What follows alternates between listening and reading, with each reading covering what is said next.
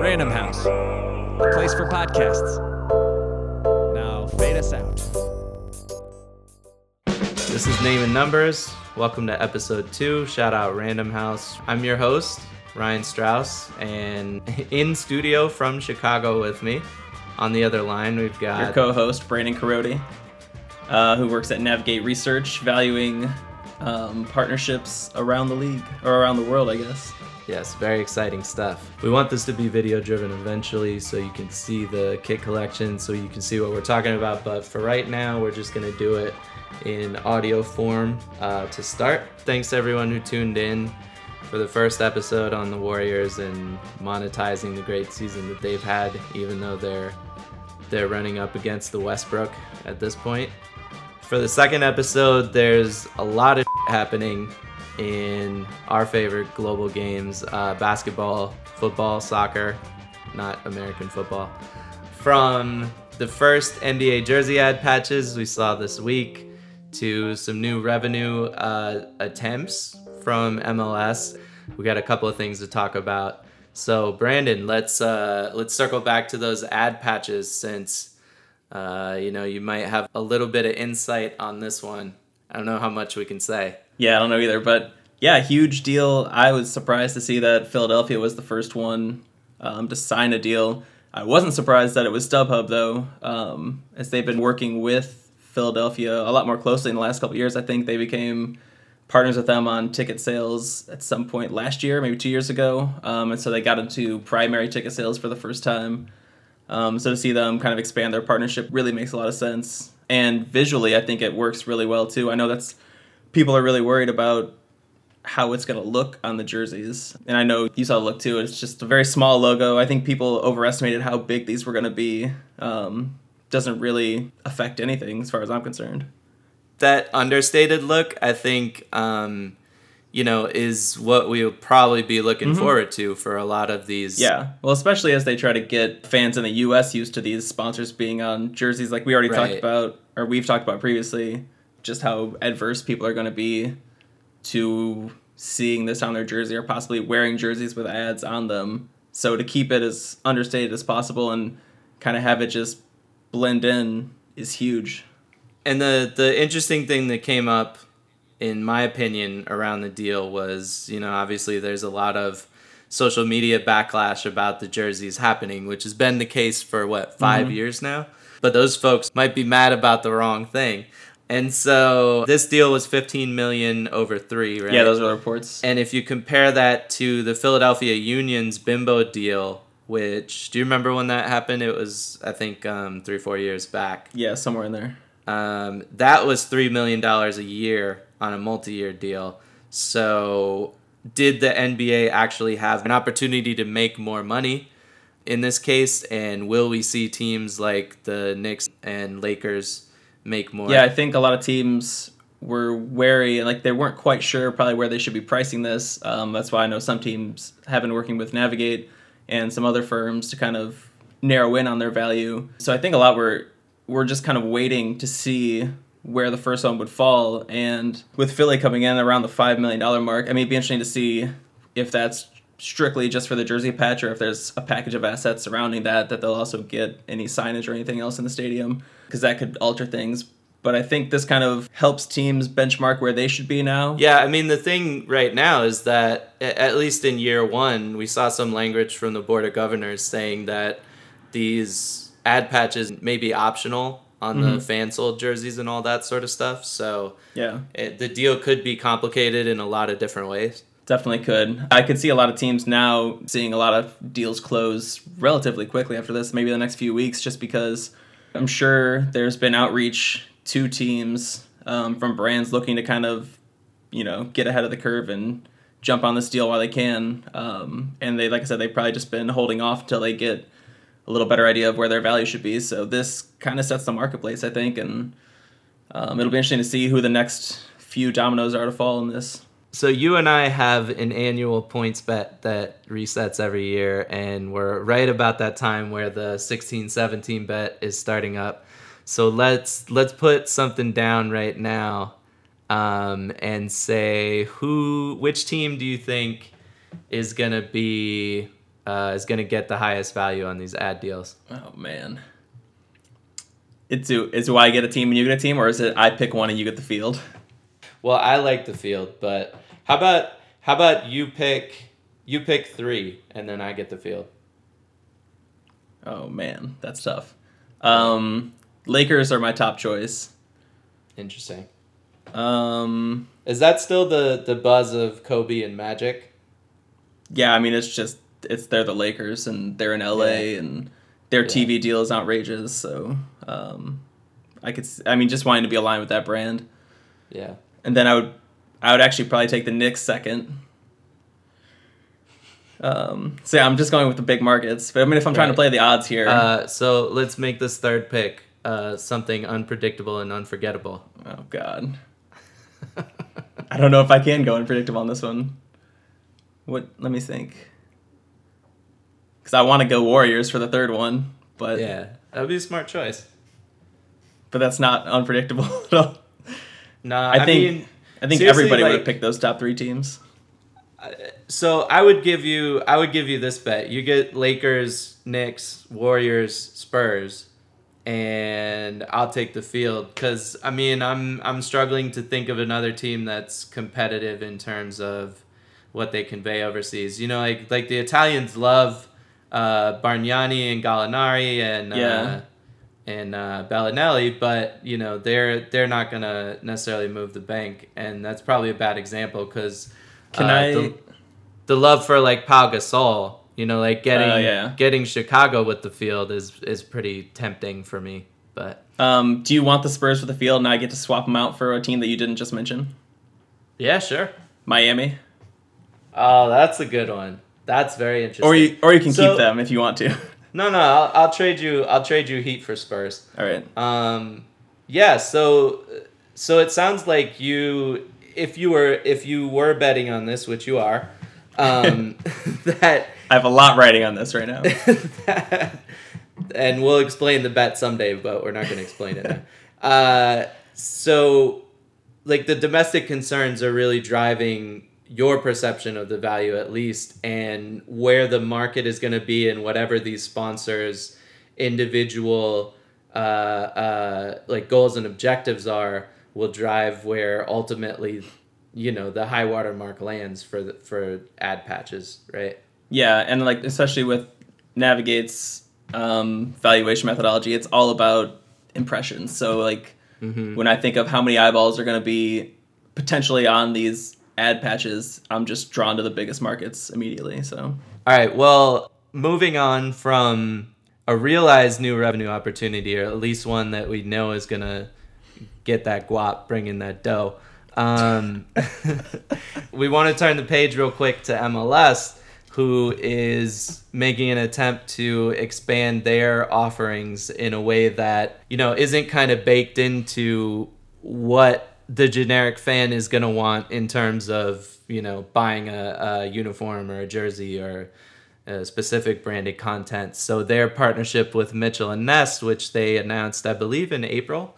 uh, We think it was built on this one-off partnership with the, with Chicago. the fire that yeah that came about last year. It was a little pricey. Now uh, very pricey. now the new deal is a little more for the common man um, and woman. Um, the interesting piece of this is sort of seeing the league try to branch out into new demographics, and they're the league is trying to reach new markets, but through expansion. But they're also trying to reach new, um, probably demographics um, and new um, segments of the market by Mhm. introducing this this brand in well here's how i would describe the mitchell and ness styles they took their templates that they use with basically nba and and other teams that are well established that have has a certain following and they attached mls identities to it I mean, is it kind of a way for them to reach and penetrate a new market so that they're like Yeah. kind of into like the fashion stuff now? I mean, it's the same way right? really kind of started with LAFC and like they want to become just like a hat that people wear. Like you see people just wearing Yankees hats, even though they don't give a shit about the Yankees. yeah So this so this kind of goes along with well with like trying to reach out to different demos and everything, but also trying to be more of a a presence in the fashion world, I guess, or like be an icon as Yeah. opposed to just you know random teams. So like the way Yankees hats are worn worldwide, but now th- with LAFC, which is not even in the league yet, is a couple years away, and they're already getting picked up. I mean, I hate to reference this person, but friggin' Justin Bieber wore one in a video, and like, like people are wearing them who don't even probably know necessarily what it is or what it's gonna be. And I mean, the hat has Right. just got such a great iconic look already. Like, if that becomes synonymous with the city and with the league, like that's that's a huge boost for the league, like domestically and globally. I think. Yeah, it's a great lead-in strategy. Establish broad uh, brand recognition and eventually get people asking questions to pull them into the fan base. Yeah, I mean they're gonna put the Galaxy on watch for sure. So, Oh man, uh oh, give them a little time. Shout out Will Ferrell. Um, come on the pod. You're welcome. um, my question, which uh, I'm expecting you to fully break down in detail, Oh is um, how much how much would this potentially add new revenues for the league given their um, shared ownership uh, their ownership model where you know if, if LAFC um, is able to achieve good market penetration or if uh, fans really respond to the Sounders look through the Mitchell and Ness collection how much do we think that's going to benefit the the league as a whole versus the the team individually Yeah, that's a good question. Actually, I'm not quite sure, and I'll just go on and or I'll start by saying that merchandise and things like this is where I'm the least knowledgeable as far as um, the business side, just because we don't really deal with that.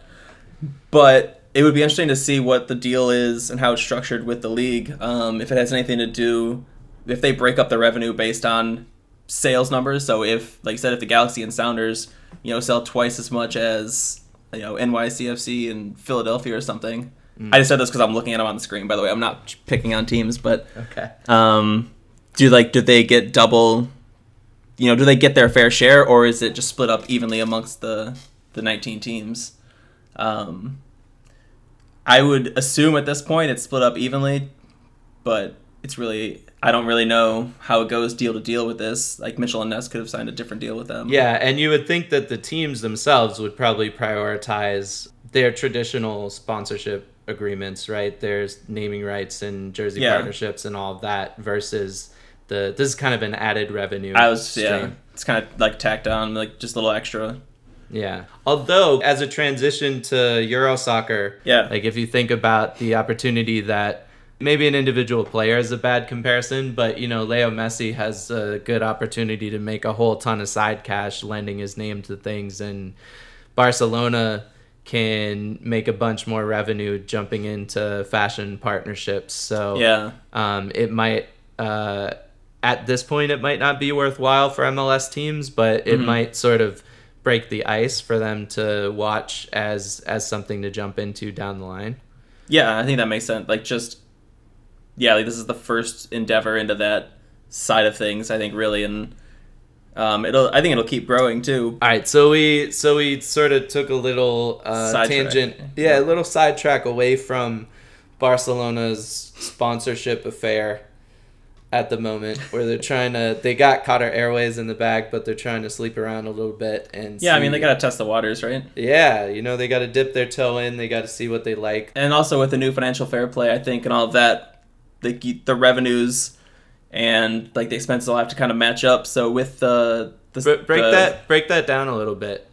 Cuz financial fair play is still a little bit of this like confusing Yeah. orb hanging over us, right? and honestly, that's still pretty confusing to me. I don't have a per like a great grasp on it, but essentially, like you can't just spend, spend, spend, and not have any of the revenue to back it up. So it's supposed to be trying to take these billionaire owners who just came in and threw a bunch of cash around, um, and kind of get them, um, kind of rein them in a little bit, so that it's a little more even across the league. I guess they're actually trying to make it almost, uh, or like kind of attain more parity, similar to some of the the U.S. leagues, um, which you've kind of already started to see with Leicester winning this year. But Mm. um, because Barcelona is upgrading the stadium, I think it said something like 600 million pounds or euros. Um, Yeah. They have to have um, revenue coming on the other side of that to back up back that all up. Um, So they're going to try and get the best jersey deal they can, whether that's with the Airways or not. And same with their stadium naming rights. They're going to be shopping that around, it sounds like. So. Uh, if Barcelona wants to push up the incoming revenue side in order to fit financial fair play, and they're at 28 million pounds now with their expiring deal, which is like 40 million uh, in dollars. Uh, according to some of the UK rags, we've seen that the it's going, uh, you know, where the market is kind of setting what this new deal is going to be, something like 50 to 80 uh, million pounds, which is like 70 to 1 110 in terms of dollars. And that's a little bit a little bit far off from 600 million pounds for the stadium deal, which is I think, you know, like if if FFP is coming up a little short, it's it's not able to to make these books balance right away, right? Yeah, but you also have to factor in the naming rights of the stadium, which will, I mean, if the jersey is going to be that much, it should be at least that much probably. Um, and then the TV revenue. So La Liga is the only one. Well, maybe not the only one, but they're the most. Um, they have the largest range, I guess, of what teams earn there. So Barcelona earns way more than anybody else um, from a TV revenue standpoint in La Liga, whereas in the EPL now it's pretty evenly spread, or a lot more evenly spread at least. I don't know if it's perfectly even, but so there's that. I think is actually changing in a couple years with their new TV deal. So it'll be interesting to see how revenues um, being a little more even on the TV side, if that changes the balance in La Liga at all. Huh. So Stoke, the Stoke and um, and West Ham uh, naming rights deals that were just announced were uh, five to six million pounds, which seems a little bit paltry. And side mm-hmm. note, we're just going to keep it in pounds um, as a reference for all of this. But if we're talking about Barca, it should actually be euro. We understand that. Yep. We're just going to gloss over that for right now. Um, but but yeah, uh, I mean, in terms of, I'm I'm so intrigued. Like, I, I just want to add up column A and column B now and see if Barca is paying all of this and racking up, uh, you know, the the salaries for a team that has Suarez and Neymar and Messi and all that. Yeah. Whether you know uh, naming rights deal that looks like it might be relative pennies, and uh, you know uh, what what is that like a two hundred fifty percent increase in the the jersey sponsorship deal? Mm-hmm. Whether that's gonna really bring it to par, or whether um, the, are they going to be faced with sanctions again potentially, or are they, or are the rules going to sort of have to be loose for for some time to come. Yeah, and I, again, I'm not 100% sure on the FFP um, regulations and everything, but I know that. I mean, I think there's you have to come within a certain percentage too, so it doesn't have to be exactly even. Um, mm-hmm. So there's a little bit of leeway there at least, and probably more so now as they're still trying to get things in line with that. So there's probably like a little bit of build in until they, they get a little more strict five years into the deal or something. But um, so yeah, that's just also something to consider. Is it probably doesn't have to be an even or on par revenue to expenses and everything. Right. Um, and so now for something completely different. I think it's time uh, for a little segment we like to call Bruno Neymars. And we call it that because it's just a quick little opportunity to recap the uh, kit leaks of the week, go over a couple of looks, um, and you know leverage this little Instagram account that we got going that's called Kit Rumors. Um, follow it, like all the posts, please. Um, like like Jeb Bush, please clap. As I just begging for for likes and follows right now. Anyways, we got this is a big big week for kit leaks, and we got most of them up right now. Just the highlights up on kit rumors, and so um, I think we wanted to pull up the looks i'm on i'm on it on my phone here in new york uh you better be on it in chicago oh i'm on it and uh where do you want to start you want to start with this uh well let's start with who we think uh we're gonna steal a phrase here won the week um because I think the I think the clear winner was this PSG look. Yeah, unfortunately, I have to agree with you. Although I really did like the Juventus look. I like the thicker, like broader stripes than what they had last year. Okay. I mean, I'm agreeing with you. PSG by far the best that came out. I was just trying to counter with something. Got it. The PSG look is just I love how it's taking their classic theme that they that they use year after year. I saw some complaints about how this is the same look, but they did it in such a different way. And I don't know if you noticed, but the the red uh, pinstripes between the white lines in the center of the jersey, um, there are actually eleven stripes there.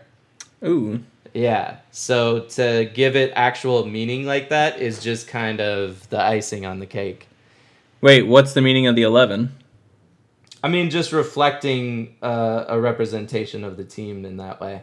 Oh, 11 players. Yeah. There it is. Clearly, Wow. we're talking about soccer now. I thought it was like a Paris specific thing. Never mind. I'm on top of it. But yeah, I think that was the dopest uh, look of the week. Yeah. I think we have to mention Everton for not really doing that much. I don't know. Maybe maybe the the true graphic designers would disagree with this, but the big selling point was this pop of yellow or this touch of yellow that just shows up on the trim on the sleeves. That Yeah. Touch is the right term. yeah, Very little. that didn't really Eh. necessarily differentiate. But then if you look at the um, the new Bayern look, I like that they went back to a very sort of like classic collared, you know, look that incorporated the Adidas stripes on the side, and that was about it. That's Yeah. all there is to it, really. I mean, as long as they're on the side and not the sleeves like they were in MLS for all those years, I'm fine Yeah. with the Adidas stripes. as long as they keep pouring beer on each other in celebration Oh. under uh, Ancelotti, then you know they can kind of do as they please. Yeah. do no wrong. A Um, Bayern celebration is got to be unbelievable to be at. is like no other. um, the Arsenal look, there were some leaks floating around, so we saw the look three weeks ago, a month ago, something like that. Yeah. But the away is back to a really, really nice look with the several blue lines around the, the edge of the sleeve. Yeah. And just those are the right colors for them. And This- yeah, they're at least back to yellow, not that mustard gold, whatever they had this past year. I mean, the yellow's kind of mustardy in a good way. But not like it was like a deep gold shiny. Yeah. I don't know. It's better. Dijon mustard is not There the you go. look. Yeah.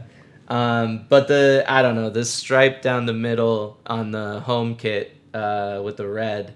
Yeah. Just, I, I don't know if that really pulls it off. There was a there was a fantasy kit that's on Kit Rumors right now, um, by uh, uh, La Casaca um, designer Franco, uh, where they did it more as a two tone. Mhm. It's cut down the middle with the the right side of the chest is a, is the dark red and the left side is the light red and the sleeves are white. Yeah. I think that would have been a bit of an improvement. I don't I don't really see what what Puma was trying to do with that No. middle stripe. But I don't. Yeah, it didn't really make any sense to me. I like that they added a little blue trim again back to the jerseys. Um, because that's kind of that shout out to the was it 2014 Nikes, the last Nikes that they had. Um, but yeah, I I agree that this uh, um, mock up with a two tone is at least it's better. Yeah. Um, and final final look that I want us to touch on is this uh, Utah Jazz Pride uniform that came out. That uh, it might be a little bit hockeyish, but the resounding consensus, which I fully agree with, is that it looks like a soccer kit. Oh yeah, it's 100 Yeah. percent a soccer kit. So it's based on some 80s warm ups. And if you go look at the Jazz um, social media profiles, you can see pictures of former players wearing these. But uh, my first reaction is, you know, putting the, the stylized Jazz J um, second logo up on the, the top of the chest there um, suggests to me that they're that they're kind of experimenting with a look that could end up having the full um, brand name on the chest. So whereas ad patches kind of invert the Euro soccer concept, where on NBA jerseys you're gonna have the sponsor, um, you know, up on the chest, small logo, and then the the team is represented broadly on the chest. This is this might be an experimentation for the NBA down the road to go full on Euro soccer style and have the brand be more prominent on the jersey. Um, Yeah, which I mean- which I I can see them doing for sleeved Pride uniforms for a long time to come, And you know, I don't think I think it would take decades for them to get to doing this across all jerseys for teams. Mm-hmm. But um, I think that's probably something that you're going to see on this like third or fourth look for NBA teams coming up in the next couple of years, right? Yeah, I think that's a good test. And this jersey is exactly what we've talked about in the past. Um, not necessarily on the show, but you and I just generally um, with creating that logo that can be basically turned into a crest size, get pushed up there, and now they have this big area blocked off in the center there with those three stripes. That is exactly where a sponsor, like you said, would go on a on a soccer jersey. Um, so yeah, it seems like they're really. I mean, this is sooner than I would have expected to see them even test something like that. It was honestly. surprising. So I I applaud them for jumping out and getting in front of this. And I like you said, I think if they just do it on these Pride or like the third and fourth jerseys for now, um, it's kind of a way to ease fans into getting used to this look. And then all of a sudden, a sponsor pops up there, and no one's really gonna think twice about it. I mean, Well, presumably. It, al- it also provides a stopping point. So I could see just in perpetuity that they uh, have the ad patches on the chest the way that they are starting, you know, in this 2017 season. But then they just have this uh, alternate uniform that provides another um, branding opportunity, and just just leave it like that forever. I think that's possible. yeah. All right, put your shades on, put your hat on. That was the first installment of Bruno Neymar's. Thank you much, Brandon Carodi. Uh, that brings us to the close, actually, of this second episode, Name and Numbers. Thank you all for listening. Uh, Brandon, where can people find us? Uh, they can find us on Twitter at NumberPod, um, also at Instagram, and they can also find us on Google. What is it? On Google Play. Google Play, yeah. I was on Google Play. Can they find us on iTunes yet? They can find us on iTunes, um, man. SoundCloud. SoundCloud is the home, so go check us out there. And on the side of the SoundCloud page, you got all of our links. Um, on social media, uh, just search Number NumberPod. You'll find us on any of the major platforms there. And check out Kit Rumors too while you're up there. Yeah, so watch for that, and uh, and we'll see you around the interwebs. Peace.